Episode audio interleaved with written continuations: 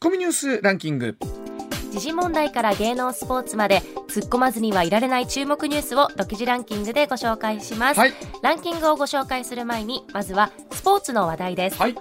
プロ野球パ・リーグ首位のソフトバンクが楽天に勝ち優勝へのマジックナンバーを2としました。うん今日の試合でソフトバンクが楽天に勝った場合は2位オリックスがロッテに引き分けるか負けでソフトバンクの2年ぶりのリーグ優勝が決まります。いやーでも今日はもう本当オリックスね、あの残り2試合も本当に大事な試合ですから、はい。今日はあの MBS ラジオはねこのオリックス戦中継ということでございますのでお楽しみにしていただきたいと思いますし。あとタイガースは次の試合勝てば最終戦勝てばね、はい。えクライマックス決定ということですから、はい。い、や本当にこの週末は楽しみですね、はい。続いてプロ野球ヤクルトは、うん。坂口智隆選手が今季限りで現役を引退すると発表しました、うん。プロ野球の現役では最後の近鉄出身選手でした。まあ、本当今シーズン、まあ、この時期になるとね、このいろんな選手の引退の話というのも、まあ、聞かざるを得ないというかなんですけど、坂口選手は本当に、まあ、僕もあのいろいろとあの、ね、取材もさせていただいてえーね、親しくさせていただいたので本当残念ですけども、まあ、次第二の、ね、人生指導者として、ね、まだまだこれからいろんな若手を、ね、育てていただきたいなというふうに思います。はい。それではニュースランランキング参ります。まずは第5位です。滋賀県野洲市教育委員会は29日2年生を担当していた50代の男性教諭が男子児童についてスルーしようなどと授業中に不適切な発言を繰り返し学校が教諭によるいじめ行為を認定したと発表しました。本当考えられないニュースでですね。あの、まあ、ももちろんその、ね、あの親御さん含めてそうですしこれクラスのお友達の皆さんもそうだと思いますし、まあ、あの再発防止というかもう根本からの考え方ですよね。はい。というところだと思います。うん。続いて第4位。回転寿司大手はま寿司の営業秘密を不正に取得したとして警視庁はかっぱ寿司を運営するカッパクリエイトの田辺幸喜社長らを不正競争防止法違反容疑で30日にも逮捕する方針を固めました、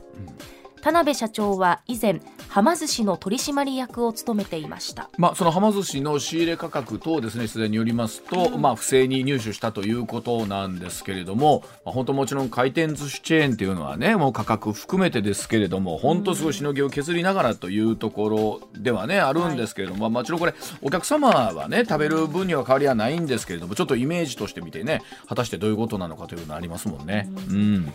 続いて第3位です北朝鮮が28日に続き弾道ミサイル合わせて2発を西岸付近から東に向けて発射したと発表しました。日本の EEZ 排他的経済水域の外側に落下したと推定されています。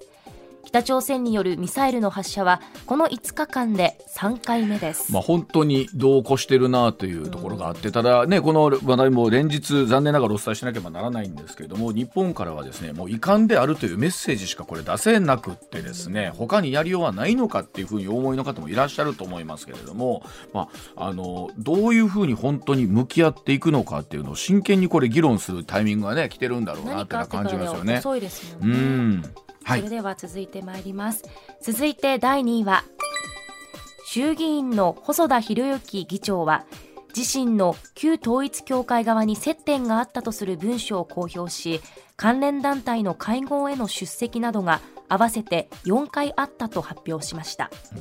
選挙で支持を伝えられたことも認めました。まあ、いよいよ週明けからですね秋の臨時国会が始まるという中で、まあ、もちろんこの衆議院議長がというところでもありますし、えーこのいわゆる旧統一教会と国会議員のですねこの関係みたいなものをねこう今後どこまで追求していきどこでどう整理をしていくのか、ね、ずーっとですねこれをやり続けてるっていうところもいかないわけでございますので、まあ、本当そのあたりどういうふうにしていくかですよね。はい、続いて1位は日中両国は29日国交正常化から50年を迎え岸田総理と習近平国家主席がメッセージを交換しました。両国は沖縄県尖閣諸島などをめぐる対立が続き対面の首脳会談は2年9ヶ月途絶えた状態ですが11月の外交日程に合わせて首脳会談の機会を探るとみられています。本来ならもっと盛大にね、国交正常化50年という記念イベントが行われるはずなんだったんでしょうけれども、まあこういう状況ですからお互いにメッセージを送るだけというような形になりますし、まあ本当あの近くて遠い国なのかなというのを感じちゃいますよね。うん、まあただ本当にその今年ほど安全保障みたいなものが問われた年もなかったと思いますし、これも非常に大きな問題になってくると思います。どういう形でさらに国交がね、えー、より豊かになっていくのかというところだと思います。はい、ではコマーシャルの後石田さんの登場でございます。上泉雄一のエーナーではあなたのメッセージをお待ちしていますニュースについて言いたいことはもちろん暮らしの中で感じたいろんなことぜひ送ってくださいメール uwa.mbs1179.com ツイッターではハッシュタグエーナーをつけてつぶやいてくださいさあ時刻六時まもなく二十六分になります。ここからは石田 A さんでございます。石田さんおはようございます、はい、おはようございます。よろしくお願いします。まあ石田さん週明けるとね、はい、えー、秋の臨時国会も始まるという中で、ね。はい、まあ昨日はあの細田議長と統一教会の関係が明らかになったということなんですけど、あのこれ本当どこにねこの問題僕いつも思うんですけど、落としどころがあるのかなっていうところをすごい考えるんですけれども、うん、そこには落とさないと思いますけども、うん、一つは安倍さんとの安倍さんと統一教会の関係を、うん、まあ、まあちょっと調べますぐらいはないと、これ落ちひんわな。だってここはもう亡くなった方のことやから調べませんって突っぱねれてると思ってるとこがもうそもそもしんどいわ。なるほど。いやそれ調べていやこんなぐらいこんな変しか出てきてません。やったらそれで終われると思うんだけどね。うん。うん。まあ本当でもあれですよね、えー、いわゆるこう宗教と、政治の関係、えー、みたいなところだったりとか。統一教会の場合はもう戦後の、うん、おうんまあ、裏政治史。に直接絡んでくる話なんで、はい、今まで皆が、まあ、見て見ぬふりをしてた裏政治史がまあ、あの銃撃事件でで、ね、まあ、あからさまになったということね。うん、で、まあ、一方でそれぞれ個々のレベルで、まあ、過度な献金だったりとか、うん、いわゆる霊感商法みたいなところっていうところと。ここもね特に霊感商法に関しては分けて考えなあかんのは、うん、昔問題になった。で今まで霊感商法は今はやってるのかやってへんのかとかね,、うん、分けて考えなあかんことができて。で、はい、えー、その安倍さんと統一教会の話でももともとはおじいさんの岸さんと統一教会の関係から始まってて、ねはい、孫の代までどこまで引っ張ったんやちゅう話はまたこれ別やからですよね。それはおじいちゃん関係しててんから全く関係ないわけではないはずやからね。であの今度選挙になってきたらですね、うん、まあ、例えばこのいろんな形で近づいて接点を持とうとして持ってきて、うん、まあ、知らん間に鉄道でもうてたことになったのか分かった上で鉄道でもうてたのか。これもねあの選挙制度の、まあ、そもそもの弱点なんだけども、うん、選挙制度ってあのお金払ってね、うん、えー、使える人っていうのは限られてるわけですよ。うん、運動員はお金払ったら買収になってしまうわけです、だからただで働いてくれる人を探さなあかん。でその時にまあ僕も選挙を取材しましたけど、みんなが言ってたのはただで働いてくれるボランティアでもね、うん、慣れた人が来てくれんと、うん、もうわけ分からへんことになると、まあ、短いですからね期間が、ね、全然知らないのでポスターの貼り方1枚取ってもね知ってる人と知らない人では全然違うと。ちゃんとあの証紙を貼ってそうそうそう。で、うん、やっぱり下手な人が 分かりやすく言うと下手な人が貼ると端がペロッと剥がれんねて。まあ分かりやすく言うと。でもなんかそれだけでも候補として印象ちゃいますもんね、そうそうそう。端がペロッと剥がれてんのと。でそんなんでただ単にもそのボランティアだただでやってくれるわ。えー、慣れてるわ。と思った。らそんなありがたい人はいいないわけで。よく働くって聞きます、ね、そうなんですよ。だからそこをつなんていうかな、うん、押し込んできた統一教会っていうのはある種作戦としてはすごい。そう。でまあ、その中で慣れた人やったらというのもあるし、で、まあ、さっきの話でそこを知ってたのか知らんのかみたいなところも。あるしね。この話はなかなかだからもうもうだって遡らなあかんことは遡らなあかんや筆さんの時代まで。戦後間もないところまで遡らんとあかんわけやから、だから本当にこう一個一個の案件ってそれぞれなんだけどどのボディどう整理つけていくかっていうのはすごい難しいんだろうなと思って、ただまあなんだろうな言うようにどっかでいろんなものを生産せえへんかったら、ね、この議論がもうずっと続いていくことにでもなるしというねところは本当は考えるところですけれども、さあそれではあ今日のニュースお伝えしていきたいと思います。まずはこちらからでございます。国民年金5万円台維持へ厚生厚労省が厚生年金で穴埋めというニュースでございます。え厚生労働省すべての国民が加入するこの基礎年金国民年金の給付抑制を予定より予定より早くとやめる検討に入ります。マクロ経済スライドと呼ぶ抑制策を前倒して終えまして支給を今の物価水準で月5万円以上に保つという方針なんですね。そのため会社員が払う厚生年金の保険料や国庫負担で埋め合わせるということなんですが、まあ、厚労省は近く社会保障審議会の年金部会で議論をまとめる予定です。始める予定です。5年に一度の年金財政の検証に合わせて2024年度末までに制度見直しをまとめまして2025年の通常国会で必要な法改正を目指していくというところ、うん、これ、えー、先日ねニュースで出たところですけれども改めてそうなんですね、うん、これねあのー、国葬ありましたよね、うん、えー、で次の日のニュースあの長官は各紙もう一面トップでか一面全部国葬バーっとなってた、そんな中で日経だけが国葬一面の型に持ってきた、型って分かります、左側。あのいわゆる一面はここでしたもんね。そう一面はこのニュース一面トップはこのニュースで、しかもこのニュースは6月に出てるんですよ。あそうなんです僕6月ここで、うん、あの説明しました、でその時にからだいぶ変わったかないとあんまり変わってへんで、ちょっと具体的になったぐらいなんですよ。でこれはねあの前田さんとかが一番関係してくる話ですわ。うん。あのそもそもねうんとこのマクロ経済スライドっていうのがややこしいんだけども、えっと、2004年か、えっと、100年安心年金改革っていうのがあったでしょ、うん、あれ全然その次の年から安心ちゃうかったんけどね。もう100年どころかもう次の年から安心ちゃうかったんけど、まあ、小泉さんの時ですね、うん、やったのがあってでこれが何をやったかと言いますとまあうん日本は少子化高齢化が同時に進みます、ということは年金の支え手が減ってもらい手が増えるということでこれなんとかせんと破綻するなということで。決めたことがマクロ年金あマクロ経済スライドっていうことで普通年金っていうのはねあの物価が上がったり、えー、現役世代の賃金が上がったら年金も上がるんです。その翌年の年金上がるんですね。で、まあ、それはそうですわ。物価が上がって年金そのままやったら目減りするから。で、えーまあ、分かりやすくと例えば1%物価が上がったり1%お給料が上がったら年金も1%ぐらい増やしましょうっていう考えです。でそれやってたんじゃ破綻するんで、うん、っていうかもうあの追いつかへんなと、うん、あの支え手が減るから、うんうん、物価が例えば上がって、えーえーまあ、給料も上がってもその上がった分も年金は増やさない。うん、例えば1%物価が上がったんなら年金は0.5%増やしましょう。うん、例えばね、うん。はい、そう抑えとく。抑える、それによってこう支え手が将来あんまり、まあ、あの重く苦労せんへんようにするという、うん、こういう設計したわけです。うん、でこれも1年限りの話じゃなくて、えーと、2043、えー、と3年やったか2043年かまではこうやってやっていきましょうという話やったんですね。うん、でただしこれ条件があってね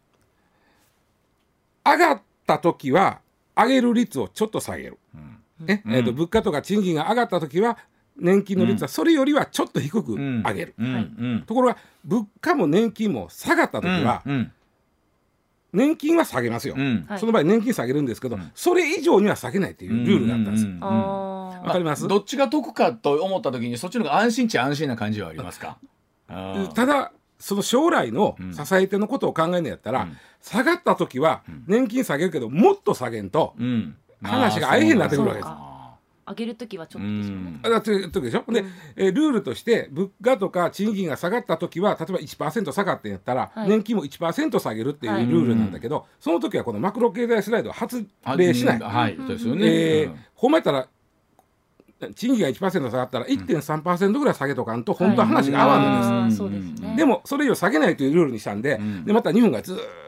とあのまあデフレやったでしょ、うん、これ2004年に作った制度やねんけど10年以上ね下がったことがなかった、うん、つまりずっと給料が下がってたから、ね、物価も下がってた給料も下がってたから、それ以上に下げなかったの、だからキャリーオーバーがめちゃくちゃ溜まってしまってるわけですよ。ほんまはもっと下げなあかんのに、ね。うん、あの下げられなかった分がめちゃくちゃ下がってて、うん、例えばね去年なんかもそうなんですよ。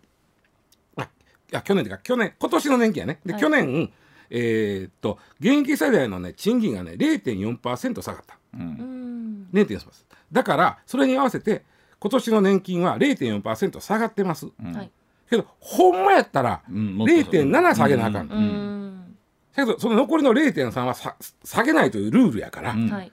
来年以降にキャリーオーバーしてるそのキャリーオーバーしてる分っていうのは、誰がどうするんですか？それは理屈で言うと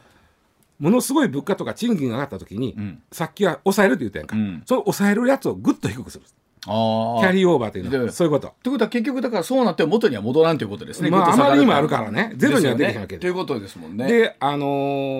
おそらく今年めちゃくちゃ物価上がるでしょう。うん、で来年の4月でいうと年金が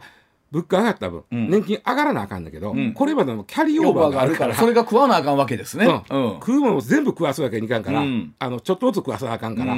だから来年の年金はかなり目減りするはずです。だから実体感とすると、もっとあのなんか少ないイメージがあるんでしょうね。物価が上がってることを考えたらね。そうそうそうそう、でこの制度を2046年度までやるってたんだけどもほとんど、えー、できてないつまりつまり日本が物価も給料も上がれへんだから、うん、ほとんど上がる年なかったから、ほとんどできてないですね。そうですね。でそれで今実は、えー、公的年金だから国民年金厚生年金全部合わせると53兆円年間、うん、えー、まあ、給付がされてます、うんうん、でもそのうちの8兆円ぐらいが、実は払いすぎとんです。えー、ほんまほんまやったら、うん、いやあのー、ほんまやったらそのマクロ経済ストライドがちゃんと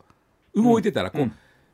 あのなんか右下がりの線に沿って年金が下がっていくはずやからでも下げられなかったから、うん、実質ほんまやったらあと8兆円ぐらい下がっとかなあかんわけ、53兆円やけど45兆円ぐらいしとかなあかんわけ、うん、でこの8兆円をどう取り戻すかと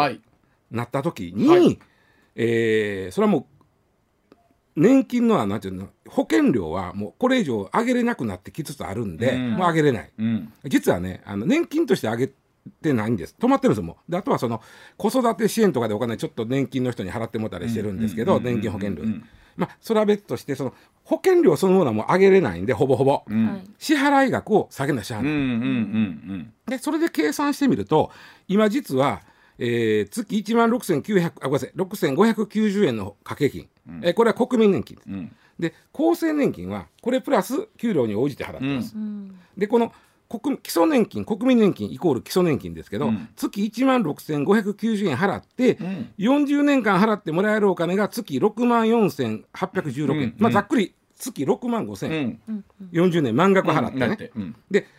ところがこの払いすぎてる分を将来の給付からへつるとなると、なるほど。計算すると、うん、5万円割っちまうぞと思ってしまうわけ。あららら。でそんなんもしてたらさ、詐欺みたいな話やん、はい、そのごでそうでのうてもそうですね老後2,000万とか言うてる時に、そのこれだけやまあもちろん、えー、国民年金だけの人はもちろんそれだけでは厳しいから、ね、でもサラリーマンの人だって基礎年金下がるわけやから、結局狙うあのもらう分減るから戦後2,000万がや老後2,000万がもっといるようになってくる。でこれはなんぼなんでもあかんなとなったわけです。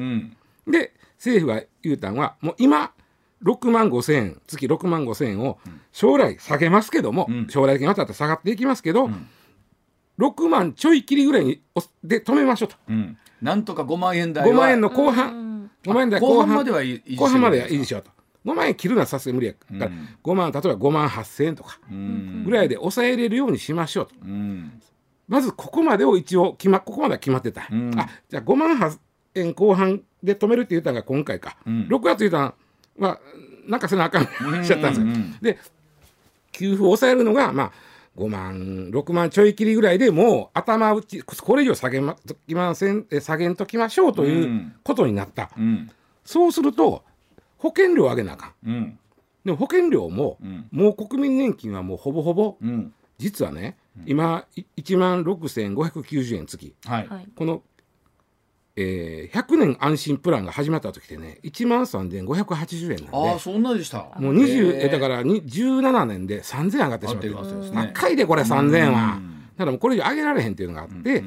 そうするとまあ給付もこれ以上下げられない、うん、えー、あるとこまでは下げられる、はい、で、えー、保険料もこれ以上上げられない。どうすんねだったら、厚生年金要さん払ってる人おるから、こっちを国あの基礎年金に回したのあなるほど。ななるほどって。それでなったわけ、うん、そうしようかと今なっとんね、うん、これをきちんと法律にしましょうというのが、まあ、まあ今回出てきた話なんだけど、うん、えー、っとほとんど6月は変わってません。僕6月にこのニュース見た時にああこれはものすごい大事な話やのにここで出してこないのは選挙があるからやなと思ったんですよ。7月に。あなるほど。選挙が終わったからもう一回出してきた。あまあいろんなものがそこで今答え合わせされてるそうそうそうそうそうそう、うん、だほぼ内容一緒です。ちょっと具体的になったぐらい、うん、で、えー、要はね厚生年金を払ってきた人たちが、うん、自分らの金が国民年金に回る回るたら、ちょっと待てやって思うわけですよ、これ詐欺やんけと、これも、まあ、詐欺だらけやんけ、ね、でそもそも論で言いますと、そもそも論で言いますと給料が僕いつもね日本っていろんなことが給料が上がったら全部解決するの。うん。うん。うん、給料がこの100年安心ってから20年間ほぼ上がってへんことが問題なんで、うん。うん、給料が上がってない、手取り手取りやね給料、うんうん、手取りがなんで上がったか言ったら社会社会保険料が上がったからやね、うん、だほとんど手取り増えてへんのにあのー、まあ厚生年金とか基礎年国民基礎年金やな。基礎年金の保険料が上がったから、手取り減っちゃったわけや、ん、ほ、でまだ足らん言うて、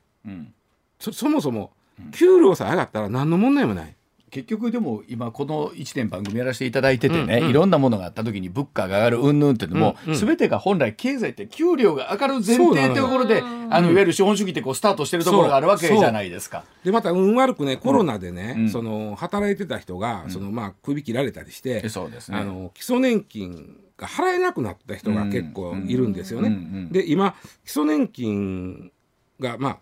あ,、まあ、あなたのこの給料やったらもう免除してあげましょうとか、うん、もう一部免除してあげましょうという人が、払わない人ちゃうよ、うん、俺は払うかいう人ちゃうよ、うん、もうしょうがなく払えない人がね4割いてるんですよ。4割。あの国民年金の、でこれはやっぱし一重に景気が悪いからなんですよ。で、ね、人口でねさっき言ったその支え手が減ってお年寄りが増えるっていうのはもうどうしようもないですよこれ。そうですねあの何十年経ってもその仕組みは変わらないわけですからね。で苦し,、苦し紛れに出てきたのが、えー、会社員が払った保険料を、うん、年金を、うん、あの、まあ、国民年金の方に回す、国民年金に回そうと、はい、これは揉めるわもう、うん、やらなあかんのはやっぱり給料上げることを考えたらこれそれしかないねあの結局物価が上がってるなんとかっていうのも全部それですもんね、うん、全部それで解決解決するというのはですもんね。全部そこに行き着くんですよ。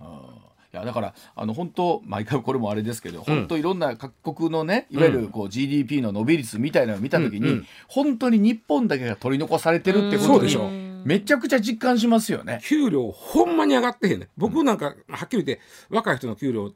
自分ね、うん、関係ないから知らんかったんけど、うん、え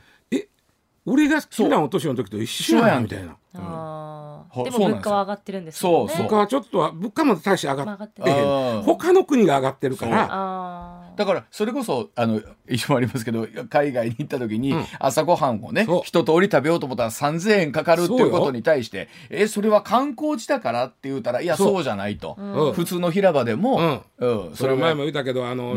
アメリカね、あの会社でアメリカ行ってる人が日本帰ってきて、町中華で定食食ってね、800円で、うん、このクオリティが800円で、これアメリカやったら5000円取られるぞみたいな。ですよね、うん、まあ、もちろんそこには企業努力ね、うん、とかっていう言葉、うん、企業努力っていうのはまたようできた言葉でね、いや本当頑張ってらっしゃると思うし。で国の中だけで回すんなら円安とかも実はそんなに問題ないけど、給料が上がれへんっていうことはこういうとこに歪みがくるんやな。ね、でも結局あの物価高云々っていうのもそうインフレもターゲットするって、うん、全部それですもんね。本当は全部そこに話なんですけど、うん、で今回その実は6月に出てきたニュースがもう一回、えー、日経の一面トップしかも国葬というニュースを押しのけて一面トップになったというのは、うん、若干僕はまだ観測気球の、なるほど。あのちょっと世論の反応を確かめてる政府がね、とこあるんだけど仕組みが難しすぎて、まあね、世論の反応がいまいちうんそうですね。分かれへんかもしれない。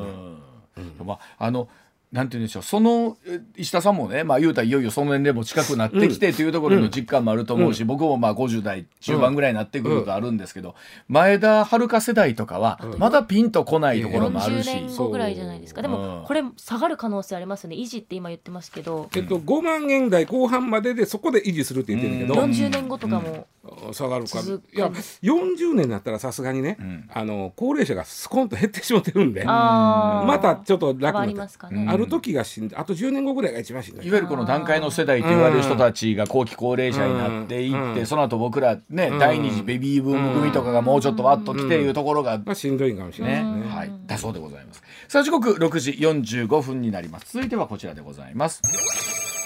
再来月始まる全国旅行支援東京都は参加見送りだそうでございます。えー、来月から始まる国の観光支援策全国旅行支援につきまして東京都およそ1ヶ月の準備期間が必要だとして来月11日のスタートには参加が間に合わないという見通しを示しました。実施されますと都民が支援策の対象地域に旅行する際割引を受けることがこれできるんですが一方都民が都内を旅行する際の支援策もっと東京これは9月から試験的に再開しているということでこちらは今後も延長するということだそうです。ややこしいんですけど、えっと、東京はもう参加しないって言うとるよりも、10月10日、ごめんなさい、えっと、10月11日から始まるこの全国旅行支援には、うん、ここのタイミングでは参加できませんって言ってるわけ。だからおそらく1か月ぐらい遅れる、うん、まあ、ひょっとしたらもうちょっと早なるかもしれない。頑張ってね。うん、要は、準備が間に合いませんっていうことなんですよ。でこれ、東京だけがなんで準備が間に合えへんか言うたら、えっと、あの、他のとこはね、あの県民割からちょっとブロック割まで増やした。そうでしたね。大阪やと大阪に住んでる人が大阪に旅行するだけやのうて、京都とか、はい、和歌山に旅行する時も割引できますよっていう、うん、それを今度全国まで広げましょうっていうことなんで、うん、東京以外のね、えー、道府県は、やそれの地域湾をやってたんで、そこにちょっと広げたらなんとかなるという、うん、準備がそこまでややこしいなって、うん、東京は東京都だけしかやってなかったんで、うん、そのなかなか準備が大変やということで1か月ぐらい間に合えへんかなみたいなことですわ、まあ東京も人口多いですからね、でこれね東京都民が対象になるどうやったかな。影響受けるのか言ったら違うね、俺なんでこのニュースやってる方は俺11月に東京行かなあかんから、これ個人的やけどね、ほんで問題は仮にね、うん、東京が11月時点でまだ参加してへんとしましょういや、はい、その場合東京の人は大阪に来たら割引受けれんねん。東あそうですね、うん、割受けられますね。ほら僕が東京行ったら割引受けられへん。はいはい。一大事。そうやね。もう どういうことやねん。早う早せやでも東京もなんか聞いたら11月とか結構値段上がってるんでしょ？そうでもないんですそうなんよ。だからね、僕がその11月に行こうと思って。ホテルもうちょっとと抑えとこうと思ったらね、うん、前行った時めっちゃ高いなってね、えー、同じとこが本来ならこれがスタートするはずやったってことこれを見越しやと思うね、でもそれで間に合わなかったとするとですよ、うん、高いは支援を受けられればいいなったのと、またこれもいかれこれですね。これねこれねちょっとねそもそもややこしい。まずね、県民割っていうのがあってそもそもは都道府県同じ都道府県内の旅行に対して割引しましょう、それがちょっと広がってブロック割になってますよ、まあ大阪だ近畿2府4県ならっていう、はいうん、なってます。それと全国旅行支援は、えー、対象が全国です。なります。で GoTo トラベルっていうのがあってこれ GoTo トラベルが全国旅行支援に名前を変えたんがいたらどうも違うみたいで GoTo トラベルはあの再開未定なっとんねん。ややこしいやろこれ。あ GoTo トラベルは GoTo トラベルで合わせて走る可能性があるってことなんですか？いやそれはないと思う。そうです何のこっちゃないだからこれ、うん、GoTo トラベルでええのにと思うんだけど、うん、名前なんで変えたんですか、名前が違うえっとあの若干あの割引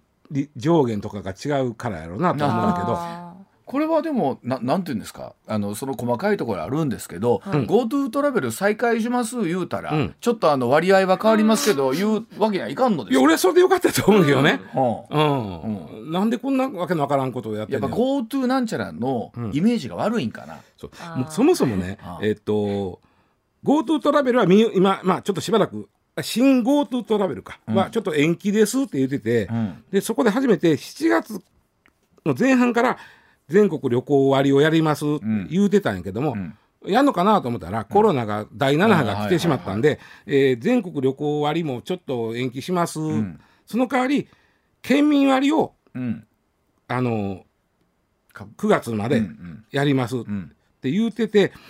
でまた全国旅行支援がじゃあ10月11日からやりますって言って、うん、県民割はその直前までは伸ばしますと、うん、もうね、うん、旅行業者の人ですらね、振り回されてるわけ。あのなんか携帯電話の料金みたいなややこさがありますね。どのプランを使うと我々は得なんだみたいな感じになりますね。一応言うときますと、あの、もうややこしいから全国旅行支援だけ言うときますとね、はい、えっと、割引率はあ40%です。うん、ただ、あの、えー、と、なんていうの、上上限がある。うん、上限、うん、ツアーの場合は8000円。1泊8000円まで。うん、えー、それ以外は5000円まで。ツアーっていうのは分かるよね。だからつまり、ツアーで申し込むと、はい、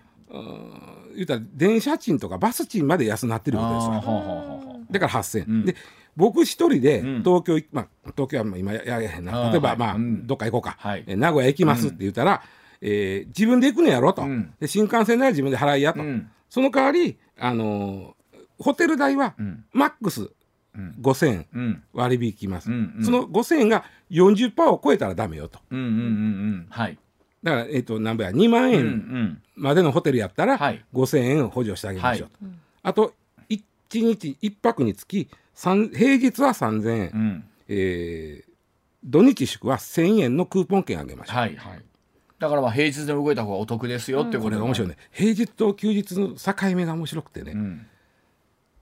金曜日に行って泊まった。明けて土曜日です、うん、これは平日なんです。えー、ああそうなんや、うん、え平日土曜日に行って泊まった日曜日ですこれは休日なんです。えあそうか。で土曜日は平日扱いなの？土土曜日の起きたんが土曜日は平日扱い。あ泊まったんなら休日扱い。泊まる日が平日だったらところがね、うん、日曜日に泊まって月曜日起きたら平日です。これ平日なの。ええー、えー、ちょっと待って。ややこしいやろ？なんで？なんで？なんでってだからその得やんか まあまたこっちは得やねんけど。そうですね、うん、あのようさんクーポン券もらえるから。そうですね。得やねんけど。要は平日が噛んでたら平日なのだからそれが関係するのはどういう何？金の夜と日の夜です。ですね。だから土曜止まりは関係ない、ね、そういうことです。もしくはまあ祝日がね例えば土日祝と休みやったら日の夜もあかんのですああ土曜と祝日のあ。ちょっともう祝日ややこしいからね、うん、普通に土日だけ休みでイメージしておいて、うんうん、そうすると金曜の夜に泊まる分と日曜の夜に泊まる分は平日扱いで、うんはい、平日扱いえー、3000円のクーポン券をもはいはいはいはい、でそこで大事なのは、うん、みんなね、うん、あの土曜日の晩は混んでるから、うん、金曜の晩とか月曜のあじゃ日曜の晩泊まったろうと思うやあ思います、ね、逆に混みますこれは。これで。そそこのところの方がクーポンがお得だお得だから、うん、それは覚えとかんと逆に混みます。難しいまあ、まあこういうのはでもねなんていうのかな、うん、旅行慣れしてる方とかはすごいこういうの見ると思うんですよ、うんうん、でも石田さんほら言うようにねここれがあるから旅行行こうかとなるかどうかっていうのとはまた違うじゃないですか、そうそうそうそうそう、まああのー、これであるから行こうかっていう人はまああのあんまりこう普段割と自由に動ける人ですよね。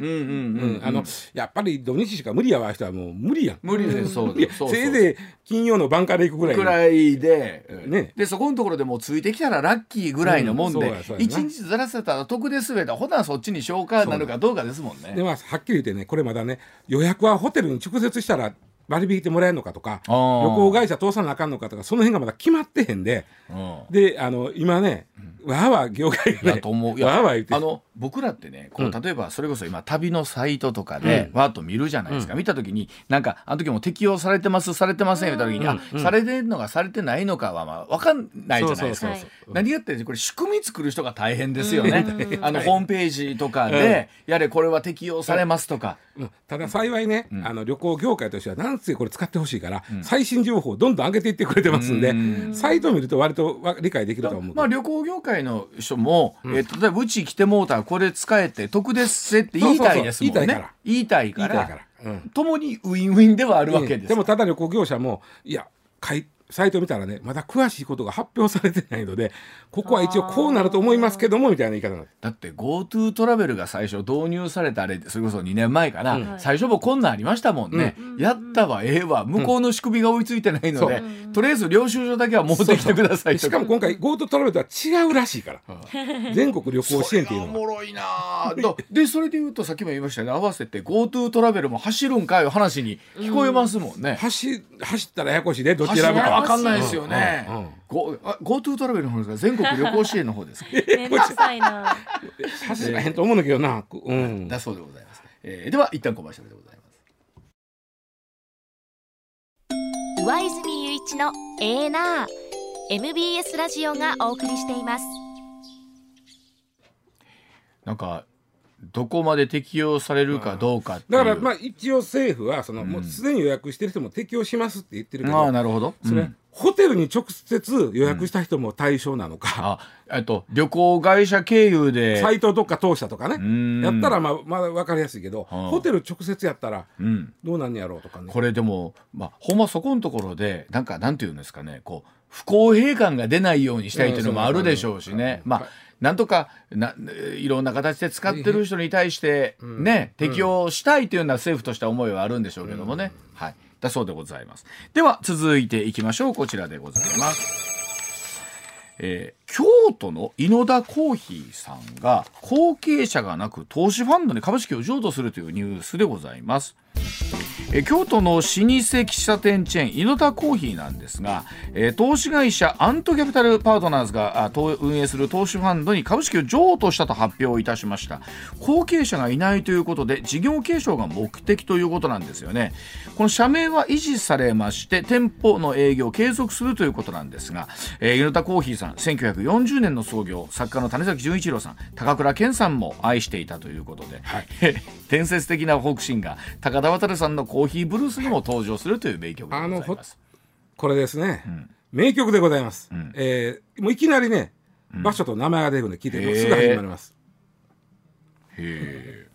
という歌があるんですね、はい。うん、これはもうあの有名な歌なんで、うん、これで稲田コーヒー行ってみたという人実は僕もそうなんですけど、ね、へ えー、洋さんいてはる。その稲田コーヒー、うん、まあ80年以上の歴史があって、うん、うん。あ実はね1店舗だけじゃないですよ、うん、えっと、一応横浜とか東京にもある、うん、でもうんとなんかこう養蚕いっぱいあるっていうんじゃなくて、まあ、10店舗ぐらいかな全国で、うん、うん、それぐらいのチェーン店です、はい、でここがまああの後継者がいなかったんで、うん、えー、まあ全株式を投資ファンドに、えー、まあ譲渡するということなんですけどね、あの M&A という言葉よくはい、ニュースになりましたね。ね。M&A というとなんかこう、まあ、企業の合併とか買収ですから、うん、えー、ハゲタカファンドが出てきてさなんかこう札束であれしてみたいなその企業を乗っ取ってみたいなイメージありますけども、ね、まあ、大企業やとそういうこともなしに岸にもあらずなんですけど僕はあのある弁護士さんと話しててね、うん、石田君 M&A を日本語で直したらなんて言うって言うから、うん、えー、企業の、えー、買収と合併ちゃいますみたいな。はい大企業それはな、うん、中小企業はこれは後継者問題で訳すねんて、ああそうなんですね。後継者問題なんです。わかるな、うん、いらっしゃらない。いない。であと続けてってもこの先どうなるか分かんないとかも含めてあるし、えー、まあそれもあるかもしれんけど、うんうん、まああのついてくれる例えば息子さん娘さんが、うん、いや悪いけどお父ちゃん僕は今この仕事をやりたいねんっていうこともあるしその従業員さんの中でもその店舗の切り盛りと企業の経営はまあ違うとそうでしょうね。でそれを企業として生きていくためにはどうしたらええかいた時にファンドに任すっていうのも提案ですよね。だから、えー、M&A をするしてもらうということかな、っていうのが今回このうん、だからまあこう。することによって会社が救えるということなんですかねそうなんの場合はね。まあまあまあその肉親従業員、うん。うん、ね。言うたら中の人間。ではないと。敵人がいてへんだら、はい。えー、はい、一旦7時です。えーまあ、実はね、えー、今猪田コーヒーさんは有名なあお店なんで、うん、えー、まあ、そういう顧客もいてるし、うん、ね、高田新さんのファンが必ず来ますからここの,、うん、あの、うん、店はね。で、えー、ただあの喫茶店そのものはやっぱりしんどいんですよね。2021年去年ですね東京商工リサーチという、まうん、が調べたら2021年の喫茶店の休廃業は過去最高やった。ああそうですか。へえ。これやっぱりねコロナがまず大きいね。まあまあ、コロナ大きいでしょ。えっとあのコーヒー豆が高なってんて。ああそうですか。まあ円安もあるやろうけど。この2つで、えー、まあ休業する店が過去最高になって。ちなみに161店舗で言ってありますけど、うん、実はねじゃコロナから減があったから減ったんか言うたら、うん、うん、コロナの前からね2015年ぐらいから、えー、110件っていうずっと大台が続いてるんですよ。うん、うん、これは何なんやろうね。あの、もちろんね大きなチェーン店が来て。そうでしょうね。まあまあその部分っていうのはあるんちゃいます、ね、うん、まあいわゆる大手の河川化っていうやつですか、うん、で個人が厳しくなってるのかな。ただ個人の良さあるけどね。まあ、あの、それぞれのサイズ感もありますよね。あの、まあ、それこそ本当に街でちっちゃくやってるところっていうのとそうなのよ。それこそ何でしょう数店舗みたいなところが難しかったりするのかな、俺カフェなんとかとかなんとかパプチーノとかいらんから、新聞置いといてほしいねよ。あのあのそういう人はだからそういう人があるじゃないですか。でもそれこそ今何、えーと、それこそスターバックスタリーズとかじゃなくて、はい、ねブルーボトルなんたらとかこういろいろたくさんあるじゃないですか、そうそういっぱいあるのね、うん、あので、えー、それぞれまた独自の戦略で、ね、出してらっしゃったりするし、喫茶店文化がないわけじゃないとは思うんですよね。よねあの特にね喫茶店文化って西日本は強いんですね。うん、名古屋から西、一番あの人口あたり喫茶店多いのは高知です確か。ああ、えー、あしたね。あのであの辺も名古屋とか岐阜とかも多いですよ。やっぱり西日本はね途端に喫茶店多いんですよ。ね。であとなんていうんですかやっぱりこうお母さんが作るカレーが異様にうまい店とかあるじゃないですか、そうそうそうそう ああいうとことかね。喫茶店で俺焼きそば売ってるとこ好きやけどねあのはい、でまだい。まだにこうテーブルのゲームとか置いてるやつとかいいですけどね。あのねまだまだあるのかみたいな、このニュースに戻すとあのファンド、うん、アントキャピタルというパートナー、うん、アントキャピタルパートナーというファンドなんですけど、井野田さんの理念を継承しながら、うん、あまあ事業を成長させますというおっしゃるんで、はい、だからこういうところがむしろお買いになることによってですよ、うん、例えばあもうさらにさらに会社としてみれば、資金繰りとか含めてですけどもよくなってって、っていうケースもありますよね。さらに事業成長するっていう。ファンが多いんでええとこは引き継いでもって、ここをこうしたらもっと伸びるようというファンドの力で。っていうだから別にネガティブなイメージだけじゃないということですよね、はい。だそうでございます